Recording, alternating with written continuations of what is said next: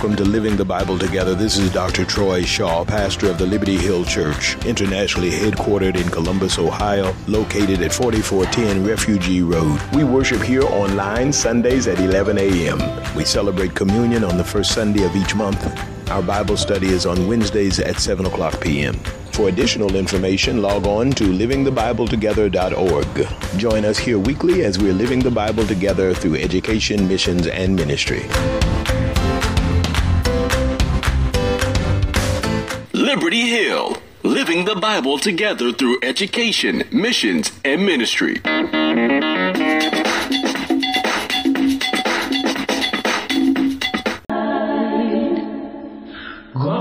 will take care.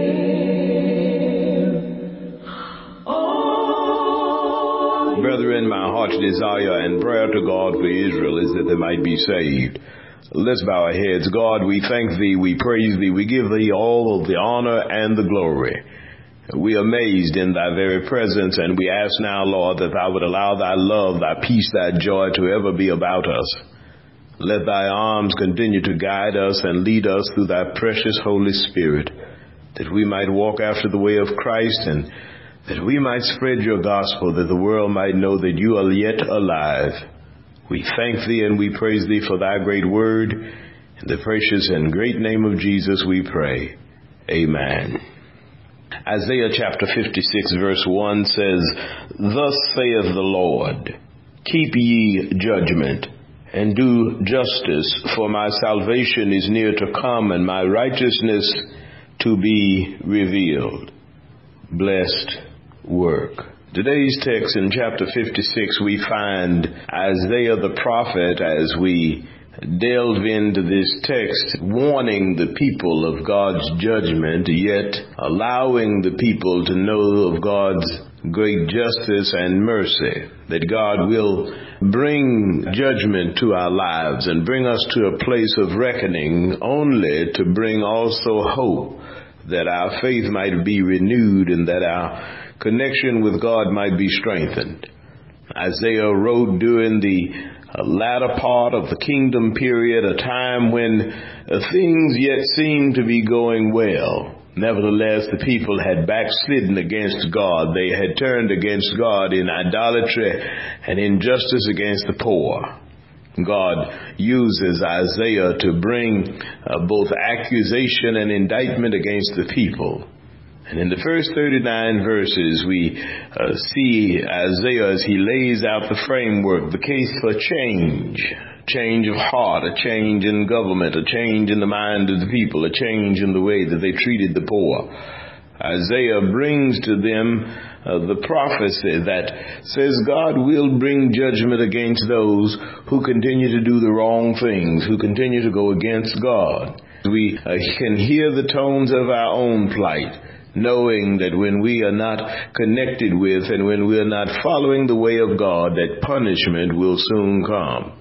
Punishment becomes automatic because anything outside of the will and way of God is always going to bring some form of destruction. Only God's way is the way that is eternal. And so we must continue to keep ourselves connected to God at all times, always thinking and, and working in the system of God in order to find success.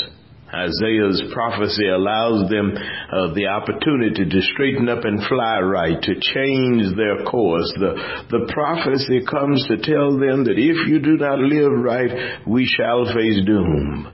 But then in chapters 40 on, uh, the prophet says and brings again the hope of God to allow them to know that yes, we will suffer uh, the consequences of our lifestyle, the consequences of our backsliddenness, and nevertheless we can always depend on God. We can maintain our hope even in the midst of our trial. We can maintain hope in God even when we find that we've gone the wrong way. And so, just for a few moments today, uh, let's focus on this one verse as Isaiah uh, brings them a word of judgment, but also brings them a word of hope to allow them to know that yes, we will find ourselves captive to our own sin and fate while God yet reaches for us again. God always brings love and joy to us and reaches for us again and again. And in that hope, we are able to understand that our connection with God is one of joy and one of eternal peace. And so, how do you connect with God? How do you connect with Jesus? How do you connect even in trying times?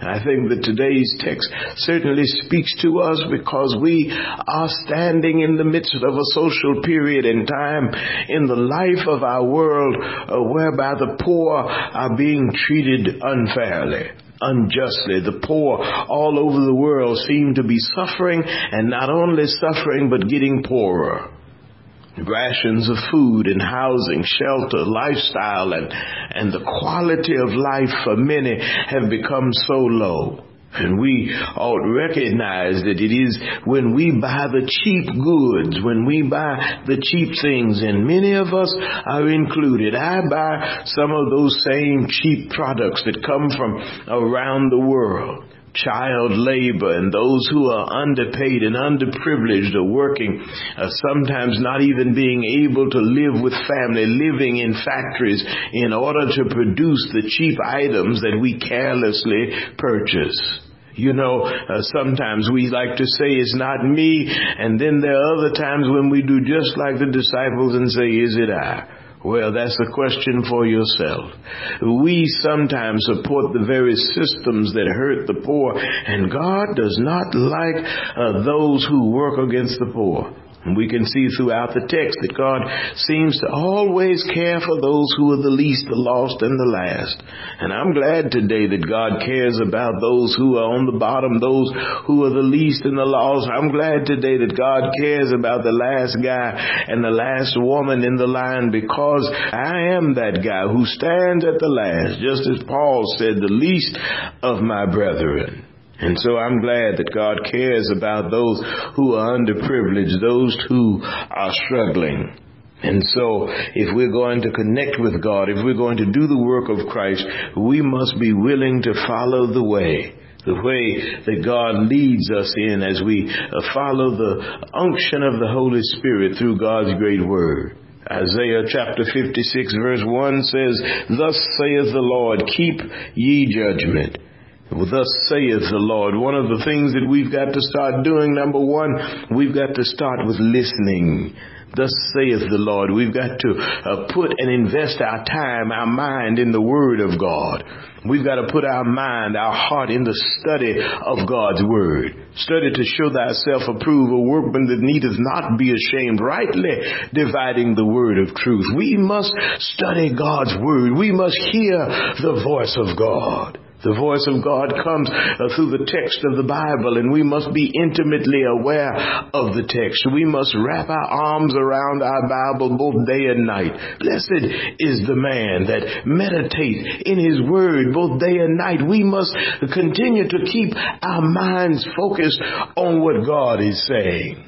You may listen to a lot of people and you may uh, subscribe to all different kinds of ideas and you might have conversations with smart people, but you will never listen to better than the voice and the word, the will, the way of God.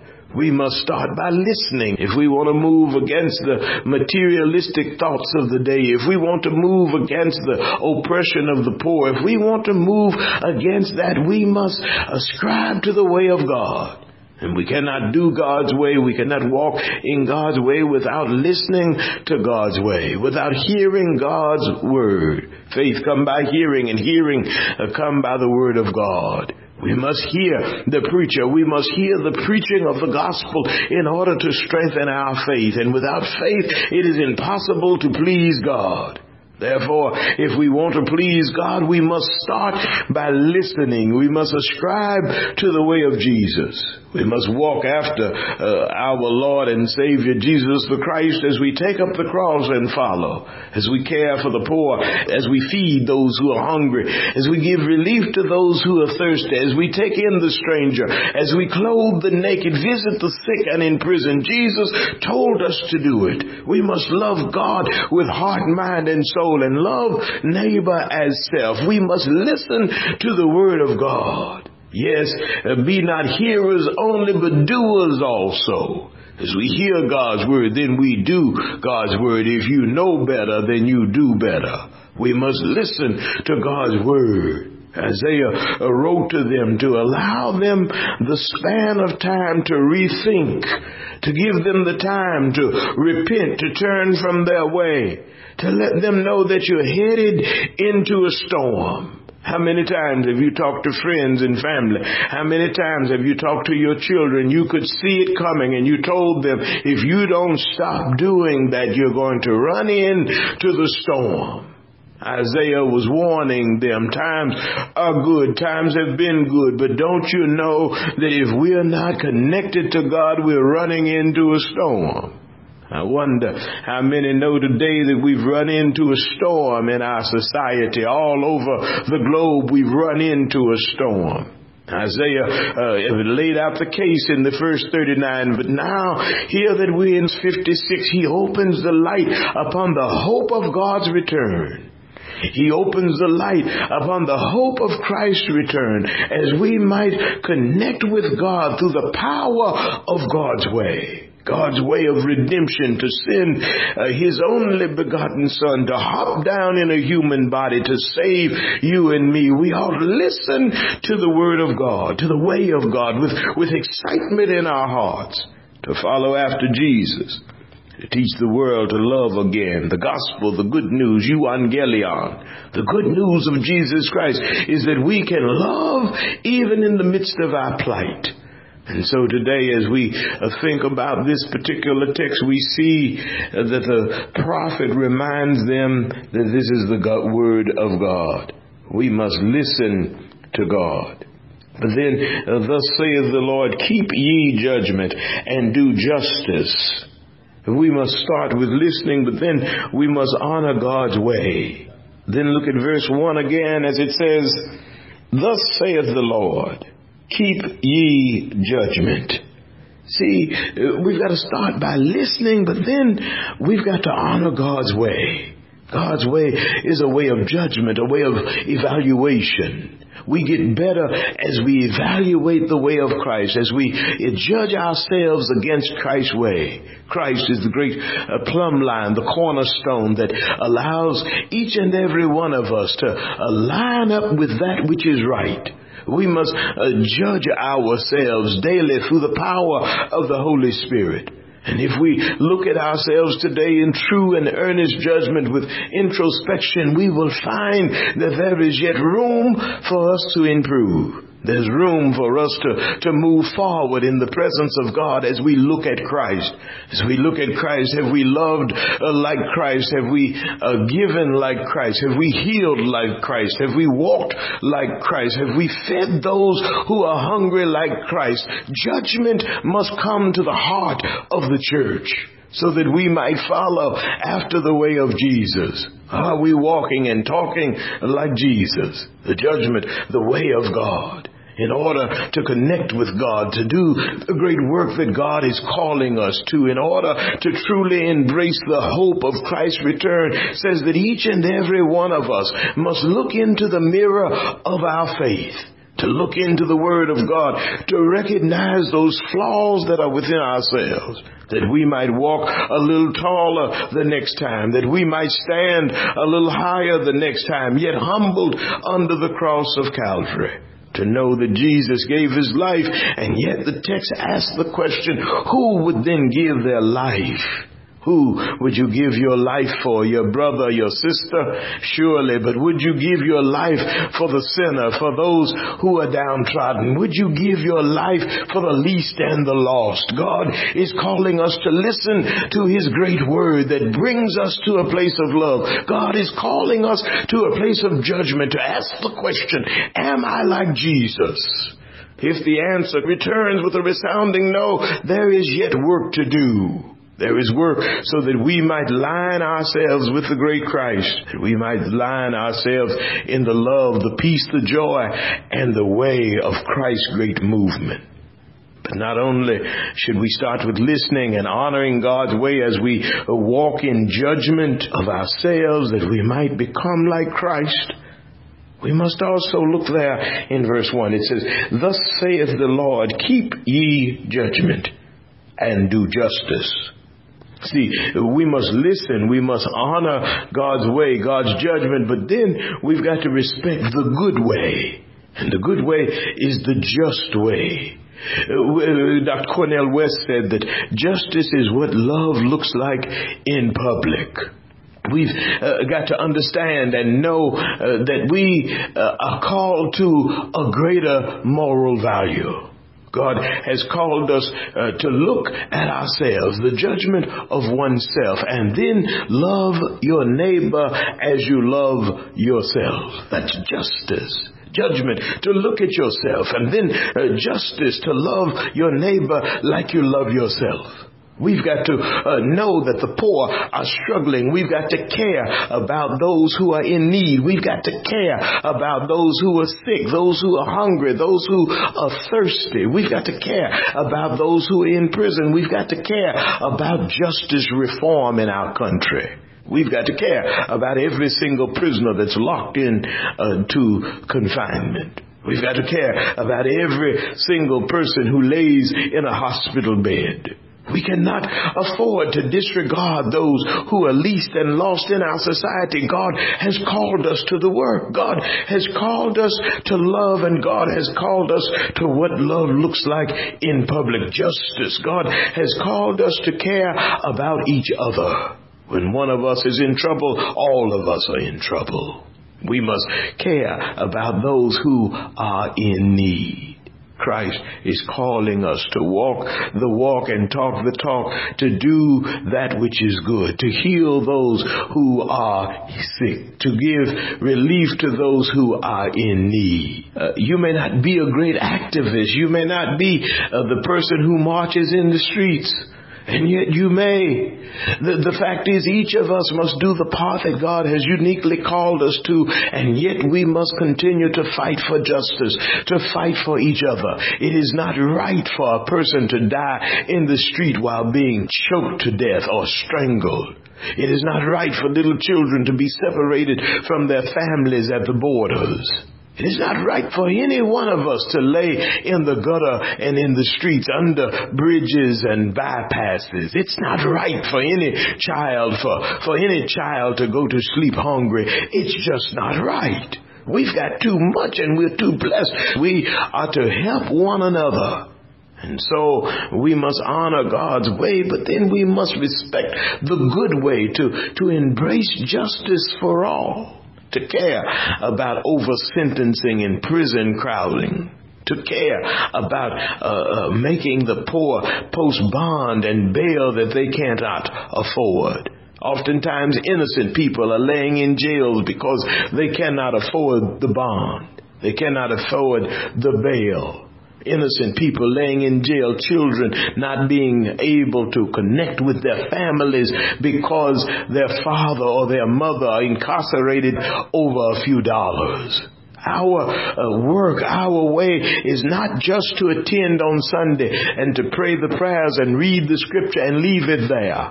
We must pray the prayer and listen to the word of God and listen to the way of God and place it within our hearts and do more than leave it there. Our motivation, our movement must take us to judge ourselves against the way of Christ and then to do the work, to walk the walk and talk the talk, to seek justice for all. We might live free in the ministry of Christ, to ignite a mission and ministry of the gospel, the way of Jesus, to know that there is good news, there is hope. And so Isaiah the prophet writes and reminds us that if we continue in our way, continue in our way against God, if we continue in our way to worship other things, to listen to the words of others and give greater value to those than the word of God, if we continue to go against God and to afflict those who are around us, to afflict the poor, then we will always find ourselves as adversaries to God. And it's never a good thing to be against God because your arms are certainly too short to box with God, as Zora Neale Hurston said. But then look again at verse 1. Thus saith the Lord, keep ye judgment and do justice. For my salvation is near to come and my righteousness to be revealed. In order to connect with God, to do the blessed work that we are being called to, in order to be ready to do that which God has called us to, to, to connect with the Savior. To connect with the Messiah, we need to start with listening. We need to honor God's way, God's judgment. We need to respect the good way, uh, the justice of God.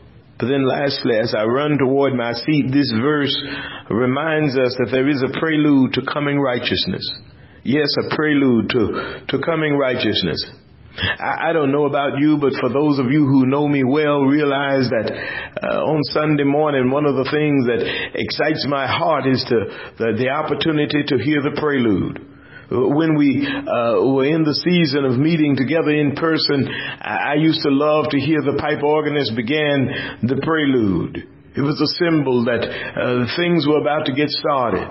Uh, there were people who would oftentimes be walking in and you'd be walking around the building and I would be seated uh, in the pulpit and I could see people coming in and, and the pipe organ would start. And oftentimes the organist would start off in a, in a low register and you would hear the organ as it would build upon crescendos and it would begin to bring notes together and it would get louder and louder as we listened. And before you know it, people were seated and we'd all uh, be focused on uh, uh, worship and ready because we heard that prelude. We heard the sound of the organ that said, it's time for us to get started. Well, uh, let me tell you today, Isaiah chapter 56 verse 1 brings prelude uh, to the coming righteousness of God. For Isaiah allows them to know that when you backslide from God, when you uh, find idols against God and you worship other things, when you become unjust against the poor, then you're headed for destruction. But even in the destruction, there's always hope. There's always the knowledge that God will do what God said God will do. Even in, in the flawed mind and history of man, we can still see that that God's hand comes with great perfection and joy to save us from our plight. Uh, yes, we can connect with Isaiah's prophecy today. We can see some of the same elements in our society. And yet there's still hope. There's hope that we might walk and we might grasp a lovelier way. A lovelier way because Jesus died on the cross of Calvary for you and for me. They ridiculed him. They treated him unfairly and with injustice injustice. Today we ought to be concerned about all who have treated unfairly and with injustice because you and I can celebrate today that Jesus died for us, but yet there is agony in that death. There's agony in that depression of the cross. And so we should connect in such a way that we know Him in the fellowship of His suffering. And yet as we suffer with the Christ, then we suffer with each other, recognizing that we're all parts and potential parts of the body of Christ. And in that suffering, I should be willing to walk with you through your pain and your sadness, walk with you through your hunger and through your thirst. God has called us to love one another in justice and mercy, to judge ourselves and love like we want to be loved. God is calling us to this prelude, to this great orchestra that God has brought forth uh, to sound the alarm that it's time for us to wake up and do the work. We're called to love as Jesus loved, to, to care about the world as God has called us to care. As God has cared, we must care. And so uh, this is a prelude. This verse tells us that his righteousness is yet to come. And so with all of the problems in the world today, with all of the injustice, with the dictators and all of the crooked uh, politicians, God yet is alive and we can have hope to know that the returning Savior yet reigns. And so we can walk together in the peace of God. We can walk together for justice. We can walk together as we uh, sit under the judgment of Christ, as we attempt to do the work that God has uh, put before us, as we attempt to feed those who are hungry, to, to reach for those who are lost, to allow the Holy Spirit to come through us and in us till all the jails are empty and all the bellies filled, till no one hurts or steals or lies and no more blood is spilled, till age and race and gender no longer separate, till pulpit press and politics are free of greed and hate, in tenement and mansion, in factory, farm and mill, in boardroom and in billiard hall, in wards where time stands still, in classroom, church and offices, in shops or in the street, in every place where people thrive or starve or hide or meet by sitting at a bedside to hold pale trembling hands, by speaking for the powerless against unjust demands, by praying through our undoing and singing though we fear, by trusting that the seed we sow will bring God's harvest near. God has work for us to do. Yes, God has work for us to do. This has been another broadcast of Living the Bible Together with Dr. Troy Shaw from the Liberty Hill Church, where we worship virtually on Sundays at 11 a.m. For more information or to contribute to this ministry, please visit us online at livingthebibletogether.org. God bless you and have a great week. Liberty Hill, living the Bible together through education, missions, and ministry.